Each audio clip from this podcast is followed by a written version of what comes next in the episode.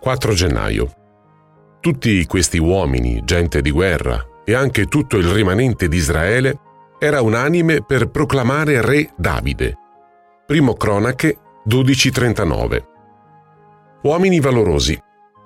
La seconda qualità presente negli uomini valorosi di Davide, che considereremo oggi, è la seguente. Essi compresero la situazione e l'affrontarono con saggezza.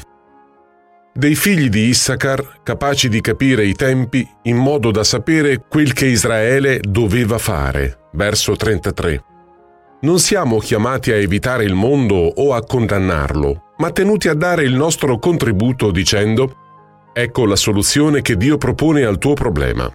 Quando camminiamo con il Signore non vedremo soltanto quello che ci circonda, Egli ci indicherà anche ciò che dovremmo fare e qualora dovessimo sbagliare strada, egli ci condurrà sul retto sentiero. Cercavano di andare in Bitinia, si parla di Paolo e Timoteo, ma lo Spirito di Gesù non lo permise loro. Atti 16:7.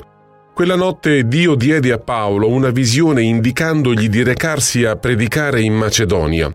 Quando Paolo si recava a Roma, Dio lo preavvertì della tempesta e delle gravi perdite che la nave su cui viaggiava avrebbe affrontato. Gli uomini valorosi agiscono sempre secondo le indicazioni della parola di Dio e questo gli consente di operare con saggezza.